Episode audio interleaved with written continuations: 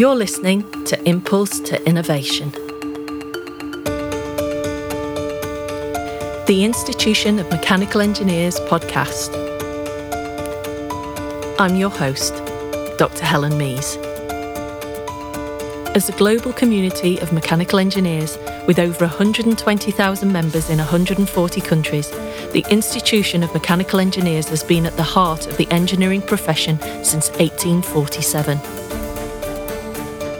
The institution's mission is to improve the world through engineering by sharing the latest news, views, and insight into the creative world of technology and the people that make it happen.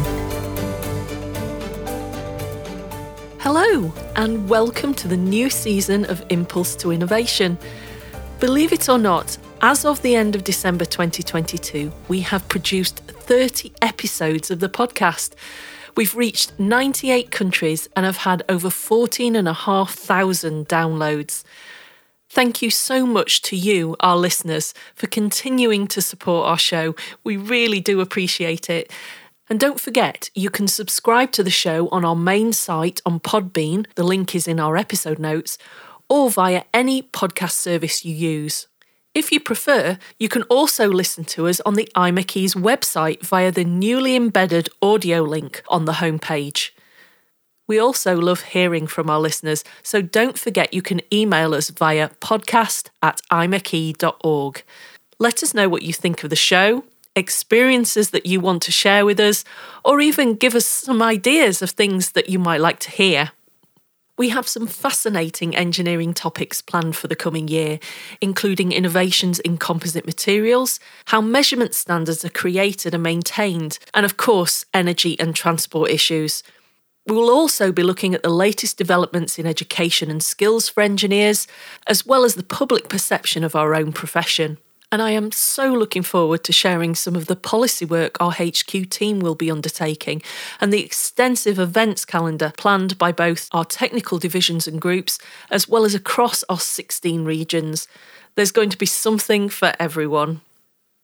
In this month's episode, we kick off with a look at what the year ahead has in store for the IMechE, focusing on the institution's upcoming strategy release in May and its 2023 aspirations, as well as the role the Technical Strategy Board plays in ensuring the IMechE's members have a platform to share their latest thinking and expertise from its 18 divisions and groups. Today's guests are James Partington and Paul Jones. James is the newly appointed Director of Engineering Policy and Impact and joined the IMechE in October last year with the task of delivering the institution's impact strategy, ensuring members' engineering expertise is heard as wide as possible in government and broader communities. I started by asking James to share a little bit about himself and why a move from being a civil servant to a membership executive director was so appealing.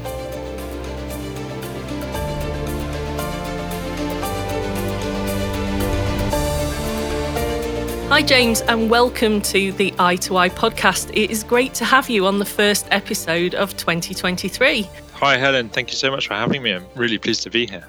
As I said in my introduction, you took on the role of Director of Engineering Policy and Impact back in October of last year, is that right? Yeah, that's right. Yeah, today's actually three months in the role, so oh, to really? the day, so quite exciting. Yeah, a bit of a landmark almost. As a, yeah. As oh well, we've timed it very well then.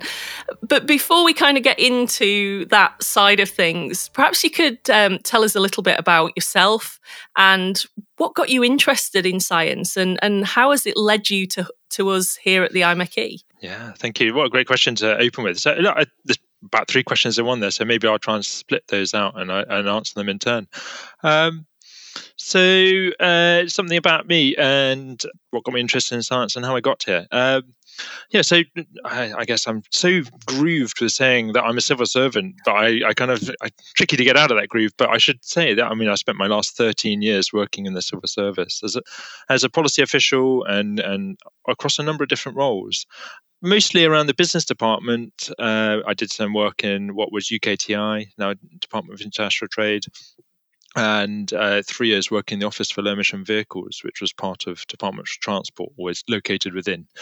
I, I, don't know, people might be interested to hear about some of the stuff I did in those roles. I was responsible for the safe closure of the SSI steelworks in Redcar and Teesside, which had some quite interesting engineering challenges. Um, I wasn't responsible for day to day boots on the ground, but more of like the strategic context of how we handled some of that stuff. Yeah my most recent role, I was responsible uh, for part of the science policy landscape. Uh, and I had three and a half years with policy responsibility for uh, nuclear fusion and uh, what we were doing there. I know that's uh, been in the headlines quite a bit recently. Yeah. Um, also held the government contracts with the Public Weather Service, with the Met Office, and the National Measurement System. I know we've got many of our members down at NPL site in Teddington, National Physical Laboratory, and uh, we contracted them to deliver that. I was also uh, responsible for our negotiations with the European Commission for Euratom research and training, and that sits alongside the Horizon program and the Copernicus program, so one of the three science programs. I'm sure people will be interested in some of that. Yeah. And and then finally, I had policy responsibility in this role for our governance of our membership of international research infrastructures. So things like CERN, European Spallation Source, um, in Lund, Sweden, which were in construction. So it's quite interesting to have sat on the governing council of those. Um, wow. And uh, maybe more broadly about me, outside work, I'm married. I've got a four-year-old son and a 19-month-old daughter and they keep me pretty busy. Um, and if yeah, and if after that I got any spare time, um, I try and play a bit of squash or go for a run. Maybe even occasionally sneak out for a game of golf. I'm, I'm surprised you find any time to to do any sort of sports with all of that going on. but oh, I don't actually I don't do much these days. That's true. but it's really it's really great to hear that breadth of of science engagement that you've been involved in, and it must have been quite interesting to to work on different areas of of science policy in in that respect. Yeah, very much so. It's, it's fascinating, and um, I mean, you.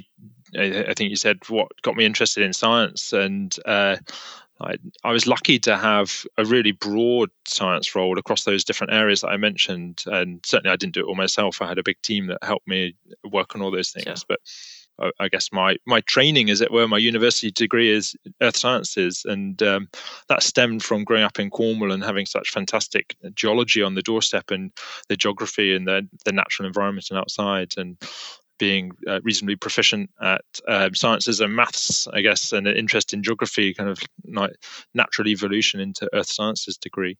Uh, and and uh, and eight years at university later, I'd probably say I was a geochemist, or probably more accurately, a paleo oceanographer. Wow. So I'd studied a fair amount of um, strontium calcium ratios, magnesium calcium ratios to reconstruct ocean temperatures and things like that. Um, uh, but I didn't want to be an academic, but I kind of retained that real interest in science and that understanding of how things work. And I think that may be what led me through to real interest in engineering and the parallels. I can see a lot of parallels already with what I do and what I have done. Yeah, yeah. What kind of got you thinking about coming to to work with the IMechE? Because it's it's it is kind kind of a slight change in in what you've been doing uh, within government? Yeah, I'd say it's similar but different. And uh, I mean, I've always known of IMechE as an organisation. It's been on the doorstep. It's something that I and my colleagues have worked with IMechE before. Um, even last year, I came here and gave the policy update on fusion at the fusion event uh, yeah. alongside the launch of the fusion report. So it's certainly something that I've known about. Um, uh, I mentioned earlier about uh, the negotiations with the European Commission, Alice used to work in the UK Space Agency. Yeah. They were in the organisations that I sponsored. I sat on the board and I worked closely with Alice. So I knew Alice. I've known the organisation. It's somebody. Alice is somebody I've I've kind of respected uh, highly and, and always wanted to work with. And the organisation has been of interest to me. But I probably be honest to say I had no idea of the breadth and the depth of what the membership does. And I still feel like I'm just scratching the surface in terms of getting to know people and, and the amazing things that they get up to. The more I uh, saw and understood about the role, the more I, I researched it, the more interested I got. And I guess by the end of the process, I was really keen for the job and very pleased I got it. Yeah, no, that's excellent. Yeah, it, it is one of those kind of Alice in Wonderland moments when you come into the IMechE. You never know what you're going to find next as to what um, the engineers are doing. And um, I, I've certainly had that experience coming into biomedical engineering. You know, it was a whole Pandora's box of incredible technology and, and engineering. So um, I'm sure you're going to have a similar similar experience to, to what I've had as well. It's, I mean, it's really exciting. Uh, I mean, engineers working on society's issues to come up with uh, solutions that society needs that take us forward. I mean, that if this if you can't get excited about this kind of thing, I don't know what you can get excited about. It's, it's a really rewarding role, and I think having worked across a range of science policy and other government policies, it's those ones where you feel like you've made a difference yeah. to society and you, and you've you've moved the world forward um, on the debate of of policy issues or uh, policy content. And I think this role is a really great opportunity to kind of live my personal values uh, from a different perspective and, and bring those through to the role. Yeah, yeah, absolutely. Now, being part of an exec team of an institution as big as the IMechE is obviously quite a challenge. And as you mentioned, you know, you've been three months in the role as of today. So how's it been so far and, and what have you found most interesting as you've been getting to know the place, the people, and some of the issues that the institution faces? Yeah, I mean, three months, I can't believe the time's absolutely flown by. um, I was reflecting on this, and and I'd say it's probably how easy it has been to fit into the role. Um, and I say that from talking to members and working with members. Uh, and as I'm scratching the surface of getting to the know the membership, But I've met quite a few. Um, I was lucky enough to have had the 175th celebration in Birmingham since I started, and it was a great way to meet a huge number of people from different divisions and groups yeah. and regions, um, and the international board as well, uh, which I which I went to just before I joined, but meeting some of our international members as well. The staff and the wider stakeholders have been fantastic as well, and I should probably also say my team have been really great in bringing me up to speed. Um, some of the things uh, from a policy perspective have maybe landed more naturally, and other things uh, like some of the challenges and the fantastic things we're doing in the library. I'm really delighted to have such expert team working here with me um, on some of the things that we're doing. So I'd, I'd say the, the, my main takeaway is how easy it's been to to fit in and maybe bring some value from the policy perspective and hit the ground running on day one. Also, I mean, I, I mentioned earlier just like the breadth. I, I, got excited when I was applying for the role, but just even better understanding now I'm here, feet under the desk, of what people do, and uh, I guess it's like one of the challenges to try and uh, hear the views of the membership and have policy impact with that. And um, just think about how we structure and coordinate and organize what we do to make that as easy for members and ourselves um, to go away and, and, think about how we can go and whether that's influenced the policy debate or the public debate on engineering issues. Yeah, well, there's certainly a lot of voices within the membership. They're all very keen to to give their thoughts and opinions on not only how the institution should go forward, but informing society more broadly on on the importance of engineering. So you, are going to have your hands full, I know, from us members, but uh, but certainly from that point of view, you know, we're all keen to to really create opportunities to to develop that kind of policy. So it's it's really nice to hear that you're really excited about that side. And also you talked there about the the international members as well. And we're we're going to be having a show later on in the year from our some of our international members on energy. I won't give too much away to our listeners now, but um, I'm really looking forward to hearing their viewpoints. And I think our our international community very much wants to have a voice within some of the issues that are challenges we're, we're facing as engineers. So that's that's going to be something that you're obviously going to be able to dig into in the coming year as well. Yeah, well, I mean that's that's fascinating, and I mean you talk about the challenges as members wanting to come and talk to us on the policy side.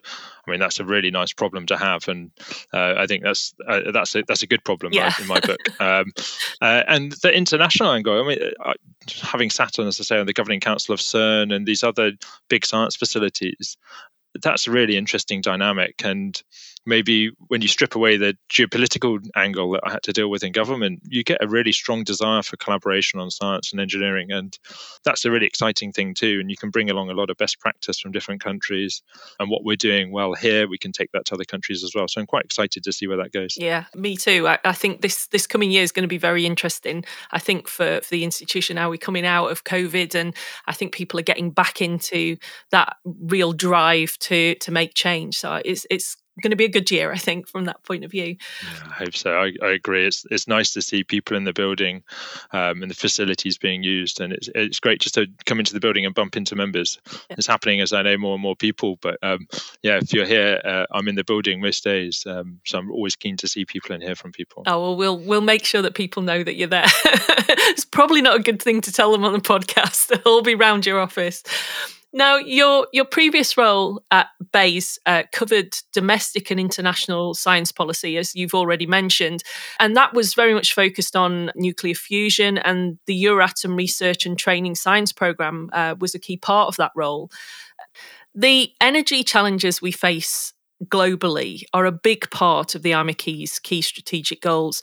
So, what areas of energy policy will you be focusing on this year, and, and what are you hoping that we can achieve in terms of wider impact in that area? Uh, that's a really great and very difficult question. um, I think it's a really, really vast subject. I think it'd be all too easy for me to say fusion. I mean, I've got a real policy love for fusion, uh, but we covered that last year in a great report. And if you haven't seen that, and the podcast as well, um, I think take a listen. Uh, Matt Rooney and my team produce an excellent report there, so do take a look at that. On things like this, I I'm careful not to be drawn into a bit of a knee jerk reaction to we're going to do this, that, and the other. And one of the things I quite like doing is uh, putting a bit of process down. So, uh, one of the things we're doing, I mean, it's lucky at the start of the year, is mapping our policy work for 2023. This is a combination, I think, of uh, the excellent bottom up ideas from the membership. And I think the value add from our role is understanding the policy landscape. Um, what topics are hot at the moment? What are ministers working on? What are uh, the civil service policy officials working on and advising ministers on, and other stakeholders as well? I think our network and our, our, like a trusted advice that we can provide from this team into those uh, ministers and officials allows us to position our policy input well to have maximum impact. I mean, nobody wants to produce a report that sits on a shelf because it didn't quite hit the policy interest. So, what we're doing, I mean, to talk around your question slightly, is to think about where the policy debate is going this year, and also where we have expertise and interest and um, members of volunteers when they're involved. So, where's the interest in volunteers? So, I think being able to navigate and plot that will give us a, a basis from which we can then come back and communicate to say this is where our priorities are um, and what we're going to do in terms of influencing the policy debate. I, I still haven't really answered your question, but uh, I think I think uh, I mean if you're going to put me on the spot slightly, I'd say things like small modular reactors are really exciting. I see a lot of conversations happening inside outside government about what is the UK's supply chain capability? Uh, what would we have to do in the UK to build out our expertise to allow us to deliver those? Uh, and that's maybe the kind of thing that I think we as an organization are really well placed to take a considered view on some of the challenges and the breadth of expertise within our membership for maybe bring through some of the thoughts on what we would like to see or need to see from a UK perspective to position ourselves to maximize our opportunity uh, as, as a country as a whole. Yeah freezing cold temperatures at the moment and some of the stuff that we've just seen in the news about asking people to turn off electricity uh, uh, electrical appliances um, energy efficiency and supply is a red hot topic in government. Um, we've got the energy bill going through parliament um, this year and things like that i think are hooks for us to go and have maximum impact mm. and so thinking about what are the topics that they're going to be debating in the in the energy bill? Are there any areas where we have particular interest or expertise or things that we'd like to see, and then maybe feeding into those various debates? So there's also another example of how we might be able to engage in in this topic through the course of the year. And, and then maybe finally, I probably can't sit here and not think about some of the upcoming reports that we've got in draft, but adapting to heat report, maybe loosely tangential to the energy debate. But uh, that's something we've got lined up to publish in spring. So watch this space for exciting. Um, and that will cover like the impact of heat on people, industrial equipment, and buildings. Energy related to some extent, but um, I think that's quite an exciting thing as well. Yes, certainly a long term debate and discussion that not just our members, but more broadly society is going to be having for a long time. And I suppose from your point of view, there's the aspect of dealing with those long term issues and, and developing policy from that point of view, but also dealing with the sort of the crises that maybe come up as well and being able to respond rapidly, giving government responses on our ideas as, as an engineering community. So you, you're you're having to balance both sides of that scale, aren't you? I suppose. Yeah, and I mean that's really interesting to reflect on that. And I think we've got a bit of a toolbox of tools if you want to think of how we can go and influence policy. And if it's a critical issue, you'd hope that there's that was a risk that was identified and there's a bit of a pre-prepared and pre-planned response. But if you're looking at uh, building in um, some assurance around some of the assumptions or decisions, we can certainly get involved in that. And I think that's something where maybe our members can provide uh, company impartial and really highly expert advice.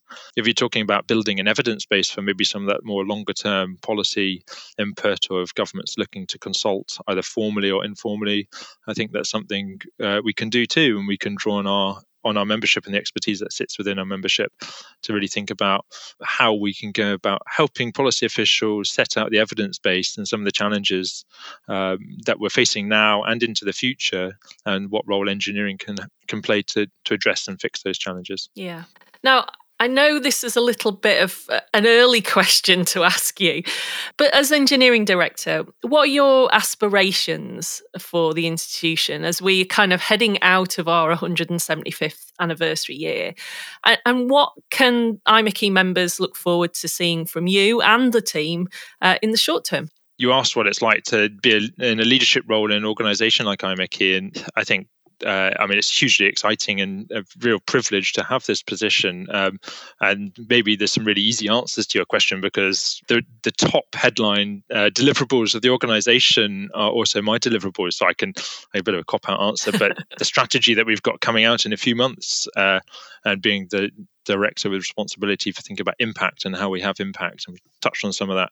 That's that's something that's front and center of my mind to make sure that we capture that appropriately and we set out a clear plan and and and that's something we can then take to members with our intention and that helps build out the day-to-day activities which you might set out in the business plan and looking for a multi-year um, like a financial plan that can help set a bit of certainty and direction um, so that's a bit of content without an absolute answer. We've also got a big decision on the building coming up, and that's looming.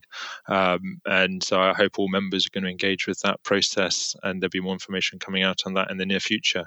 But successfully navigating both of those and then taking action off the back of um, the, the, the, decisions that are taken and the documents that are produced uh, will also, I think, occupy quite a bit of our time. I talked a little bit about the policy process and prioritization work uh, that we're doing.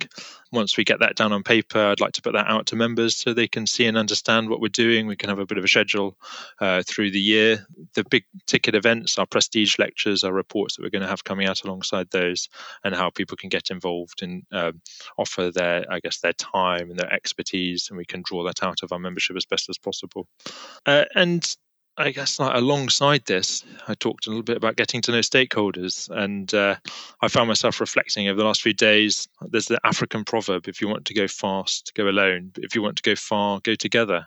Yeah. And uh, I'm quite aware, more so than I ever was before joining, the number of engineering institutions, uh, the PEIs, uh, and on some issues we've got real common ground, and I think that's a great place to go and stand alongside one another and have a stronger voice.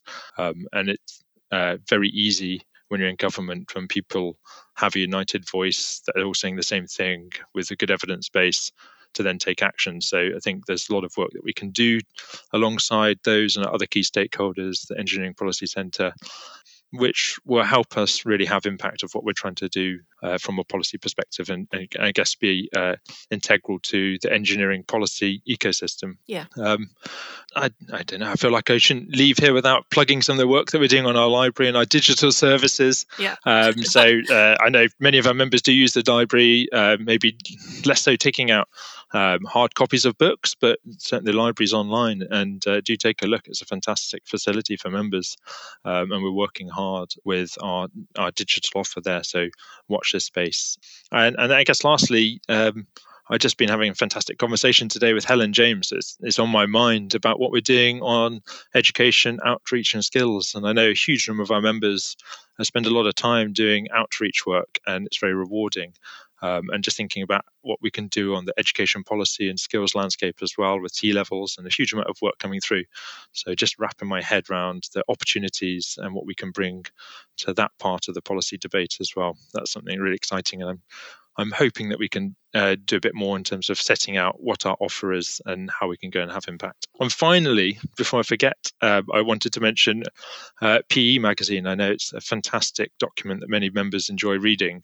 We'll also have uh, plans to go digital and more and more digital in the organization. So I'd quite like to trial um, a digital version of PE Magazine. I don't know if anyone um, has any thoughts. Uh, I'd be interested in hearing what would work well. I guess there's an open invite for some feedback to come back to me. But um, I, I, think that that's something that we should certainly trial, and that will help broaden our offer to international members and uh, provide content that maybe weren't able to provide in a hard copy. So I think that's quite exciting opportunity as well. So a few things, or maybe quite a few things that uh, on my to-do list as I look through into 2023. Yeah, that's that's quite a busy schedule there, James. I think. Yeah, it, that sounds really exciting to to have um, you know another digital offering, and and it's certainly the way that a lot of people now are looking to get their information. That's why we started the podcast. Uh, and indeed, you inadvertently touched on a few of the subjects that we may be doing as shows throughout the podcast year as well. There, so I'm quite excited to explore some of those, particularly the education you talked about T levels, and that's an area I'm I'm quite fascinated by. So we may have to talk to Hel- Helen James, bring her on the show, uh, maybe to talk about that subject. So it, it sounds like you've got a quite a busy but but very focused year ahead. It sounds like you, you're going to uh, have plenty of things to do and, and get the members involved in as well, which is great. Yeah, I'm really I'm really relishing the the opportunity um, to do that. And as I say, uh, I'm getting to know more and more members. Um, the tricky thing is is you don't know what you don't know, and you don't know which members hold fantastic levels of knowledge or expertise on issues. And I, I think the big trick is almost finding how we can access member, I guess, time and expertise and, and pull that into some of the work that we're doing so we can um, represent the broad view of members and, and pull it out. Um, uh, yeah, it's, it's quite a ex- exciting forward look. I mean, some big challenges there certainly but um, i think that's the kind of thing that motivates me and i can see like a nice path through and maybe we can review and reflect at the start of 2024 and see how we've progressed against all of those things oh we'll definitely have you back on the show that's for sure and we obviously have our email address it's podcast.imechE.org. So anybody listening to the show will be able to drop us a line, as many members do, and we can always pass that on to you, James, if there's uh, if there's ideas and suggestions coming from the members. Yeah, always keen to hear them. So thank you very much. James, thank you ever so much for joining me today. It's been a real pleasure and great to hear your enthusiasm for this new role that you're taking on. We wish you all the best of luck through the coming year uh, and also look forward to seeing some of the output from the policy team as well. Thanks very much. Thank you so much for having me. Thank you. Paul Jones is a Fellow of the institution past chair of the Automotive Division, and is presently the chair of the Technical Strategy Board, one of the seven operational boards which provides insight and guidance to the trustees. I had Paul on the podcast this time last year, and I wanted to catch up with him to get his thoughts on the past year of events and happenings in the divisions and groups, as well as to discuss the vital work being carried out by the TSB members in creating a long term plan to raise the voice of mechanical engineering and generate greater impact in society. Paul and I started off by looking back over 2022.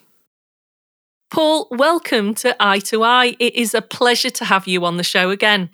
2022 was a rather busy year for the IMechE, wasn't it, with its 175th anniversary?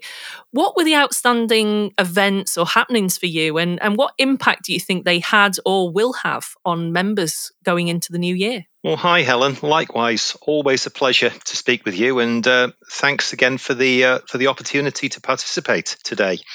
You're right really busy year you know, in terms of highlights. Of course, 175th anniversary of the uh, institution, and we had a you know a wonderful um, event in the uh, Central Library in Birmingham, which was uh, very very memorable. So that's certainly one of the uh, the standout uh, events for me but you know really busy on on the sort of policy front as well. So, you know, some of the things the technical strategy board's been involved in, contributions to the uh, chief medical officer Sir Chris Whitty's uh, report on air pollution. I think you were involved yourself, Helen. I was, and certainly Andrew Fraser, um, chair of the, of the automobile division board, was involved too. So you know it's great to be getting you know the IMechE and the world of engineering's voice you know right up there with you know the, these key stakeholders in in government. Peter Flynn's report on net zero, which we prepared for COP27, again, a standout piece of work. And, and for me, you know, thinking about other involvement we had with government, which, which has been highlights for me this year, a technical strategy board contributed to the roundtable event with Chris Skidmore, which um, contributed to his net zero review, which, as we know, was published late last year. And we also hosted a parliamentary and scientific committee um, event um, at Westminster in October, and that, that was that was a really great opportunity to get you know to the heart of government, and that was about the role of engineers in achieving net zero. So I like to think we've had, you know, quite a strong voice over the last 12 months on some, on some key global challenges and topics going forward.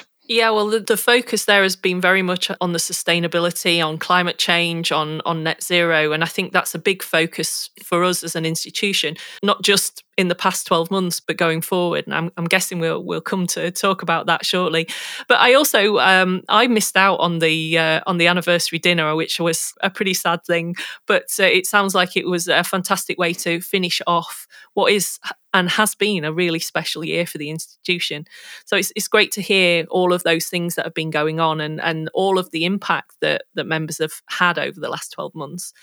Now, as chair of the Technical Strategy Board, it's your job to oversee the work of 18 divisions and groups. Am I right there? That's correct. 18, that's right. I mean, it's a big task uh, let's not let's not make this you know um, anything that it isn't it is a big task for you how do you ensure all of these specialisms get a voice and and can represent their industry sectors through the work that tsb does so Helen, you're right. It's it's a big task, but it's you know it's an exciting task. It's a task I relish. You know, the technical strategy board is the sort of engineering powerhouse of the institution. So you, you, are quite right. It's a coming together of the 18 divisions and groups. And if you look at our uh, sort of you know strategic priorities going forward, you mentioned sustainability, so climate and sustainability, future transport, a particular favorite of mine, having spent over 30 years in the automotive sector. We've got infectious disease control, which I know is one which is close to your heart. Yeah. And, and we've got education. All of these are complex, you know, interdisciplinary challenges going forward. So by default, we're involving all the divisions and groups in this. You know, there's no, you can't, you take future transport, you can't just say, well, this is the automobile division. You know, we've got railway division, we've got, we've got um, uh, aerospace. So we've got we've got multiple inputs in, into these. So you know, I, I think it, it almost comes by default. Yeah, you, you, know, in your in your daily job that you know engineering challenges are complex, you know, interdisciplinary challenges, if you like. Yeah, you mentioned there about the you know the cross cutting nature of uh, of some of that work and and how the relationship between the divisions and groups is very much, although they have their their specialisms, they're very much joined together, aren't they? I, I know I'm working with other divisions and groups at the moment to to plan for a policy statement, for example. So there, there's a lot involved in bringing those groups together and finding common ground, I suppose, to be able to communicate some of the the ideas that the institution has. You, are right, and, and you mentioned policy, and obviously that's a big part of the technical strategy board's work. I mean, you can you know you can say we're responsible for the technical output of the institution, and that sort of basically boils down in, into events and into policy. And we, you know, we we talked about a number of policy items just earlier. So I think I, let's talk a little bit about um, impact. You mentioned the word impact, and, and you and I have both had the privilege last year have been involved in the sort of formulation of the institution's impact strategy, yeah. and, and, you know that that sort of fits into the bigger 2030 vision of the institution. You know, it, it's um, sort of mission, strategic goals, and values. So we talked about I to I earlier. Well, let's talk about the four eyes, maybe. You know, inclusion, integrity, impact, and innovation. So if, if, we, if we come back to impact, we want to maximize the impact of our members in promoting engineering, you know, informing opinion and stimulating innovation for the benefit of society. So, that, so that's something we've been working hard at this year. And, you know, we, we've had um, great help. I mean, fantastic news with the appointment of um, James Partington as, as Director of um, Engineering Impact and Policy. You know, and that's going to really give us some additional momentum now in, in, terms of going forward with this agenda. Yeah. And obviously, we've talked to James uh, on the show earlier um, we've got a, a real uh, sense of the direction that he wants to take the institution strategy. And obviously, as members, we're right behind him on that. Now, the TSB has been heavily involved in creating the institution's new strategic plans going forward. And you just mentioned it there briefly that we've both been involved in, in our various roles with the institution in that and that's going to be finalized in the coming months and i believe it's it's something that we're aiming for in in may as as a release. That's right. How important is it to the institution as a whole, and what do you hope will be the long term effect of that strategy uh, on the way that mechanical engineering is perceived, particularly? Well, I think Helen, you and I both know through our daytime jobs over the years, strategy is key to any organization. You know, yeah. Everything cascades from from the strategy. It runs right through the whole organization. It sort of shapes the way you organize yourself. It, it shapes your priorities. It, it shapes how you go about delivery. So for me, to, to have finalized sort of strategy published, as you say, um, in the second quarter of this year, that, that's just really giving the institution some, some really clear direction. And, and not just for those who are members, but for people who interface with us as well. If they can see that we've got sort of clear strategic goals and priorities. Yeah, I mean, I think that's an important point as well, Paul, isn't it? That, that you know, this is not just about us as an engineering community, but it's about our impact and the perception that people have outside of engineering and what we bring to the table and the voice that we bring and and how we can change and how we do change the world through engineering. What value do you think this development of this new strategy will have in terms of engaging with a, a wider public who are not necessarily aware about what engineers do that's a good question. Clearly, there are some big some big challenges out there, and you know it's engineers who are going to fix some of these challenges. You know, we, we look we look at things like climate change, for example, and it will be engineers that help sort of find solutions to those those issues. And I think if the outside world can see sort of you know our clear strategy, our clear focus going forward, then it will help in their sort of interactions with us. Um, and, and, you're right. You know, we, we do want to improve the world through engineering, and we and we need to get our get our message out there to the to the sort of the general public, and more importantly to the policymakers, to the likes of government. You know, some of the examples I mentioned earlier during our during our conversation. Yeah, indeed. From a grassroots point of view, our members going out and talking in schools and uh, and at presentations and being part of that kind of community is where we will really drive that agenda and that change uh, over the long term, I suppose, which is a good thing. You're absolutely right, Helen. And you know, and we're an organisation of you know 100,000 plus members. And you know, you mentioned earlier, you know, the technical strategy board and the 18 divisions and groups, and that and that just shows the the absolute breadth we've got in terms of sort of expertise um, amongst our membership. You know, if you're looking at sort of maybe you know low carbon um, energy generation or transport for the future, we kind of stem the whole thing from the sort of the, the power generation at one end to you know designing the, the, the vehicles, for example, to consume that power uh, to the end to the end user. We, we span the whole the, the whole spectrum. Yeah, and and it's something that goes invisibly on in the world. I'm very surprised how invisible engineering still is, even in today's environment of digital and and all of the other things that are going on. But hey, we keep going. We keep doing what we do, and that's the most important thing. I think I think it's it's visible visible. I, I, it's certainly not. I, I, know. I know what you mean, but it's certainly not invisible. It's visible, but maybe people just take it for granted. Yes. Sometimes, because because you know these solutions around us in in our in our daily life, in everything we do, the food we eat, uh, you know, the houses we live in, the transportation we use to get to work, uh, etc. So it's all around, but people just take it for granted sometimes. I, I don't think they sort of, you know, um, join the dots. Yeah. And our, yeah, our job's to help them join those dots. Most definitely. And I think we're both very passionate about doing that as well, which is why we're here Certainly talking. Are. Now, we have some great events, conferences, and policy pieces planned for this year across all the divisions and groups. And I've been hearing some of that from James and also from, from our team at HQ, um, Matt Rooney and, and his team what areas of technical interest should our listeners be looking out for this year? What what things are kind of piquing your interest and, and the interest of our members? Well, you're right, Helen. We've got a busy program. We've been working, as you as you know, uh, sort of hard with you know Rob Porter and, and the events team, yeah. and you'll you know you'll you'll see a, a sort of number of key events this year. But again, they principally revolve around the sort of key um, strategic priorities that we talked about earlier. So, climate and sustainability, future transport, infectious disease control, um, education.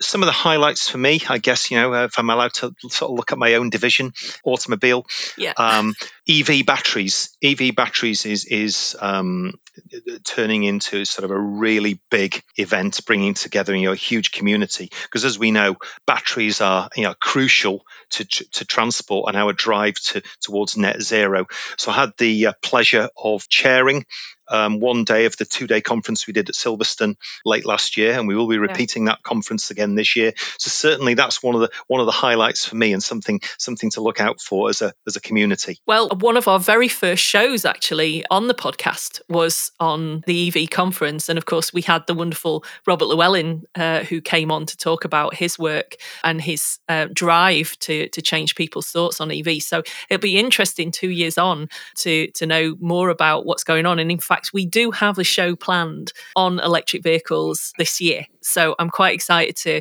to find out what's going on and particularly what what's happened at the conference. So it might be nice to speak to some of the uh, attendees who are going to be taking part in that to find out what's uh, getting them excited.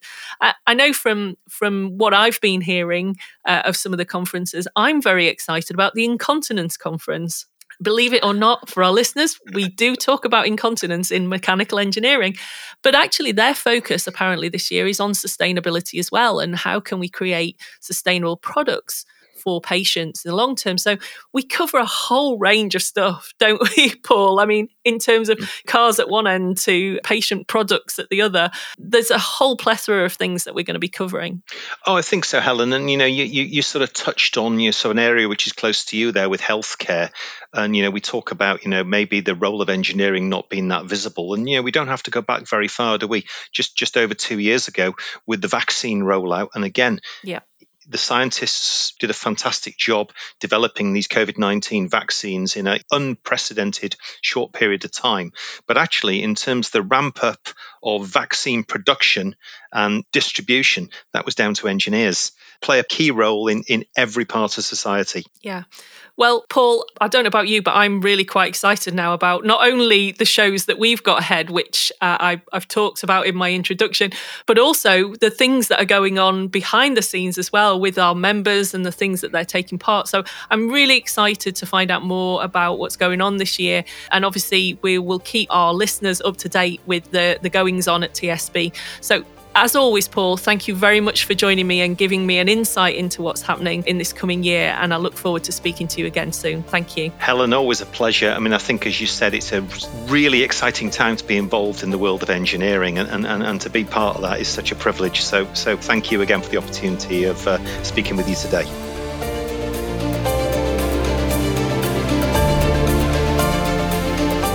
That's all for this month. In next month's show, we will be examining how the manufacturing industry is withstanding the disruption left behind by the COVID epidemic and the resulting global economic and societal impacts it has had. We will be focusing on the growing interest in distributed manufacturing and how companies, big and small, are integrating this approach into their business processes and strategies. You've been listening to Impulse to Innovation, the Institution of Mechanical Engineers podcast. Thanks for listening.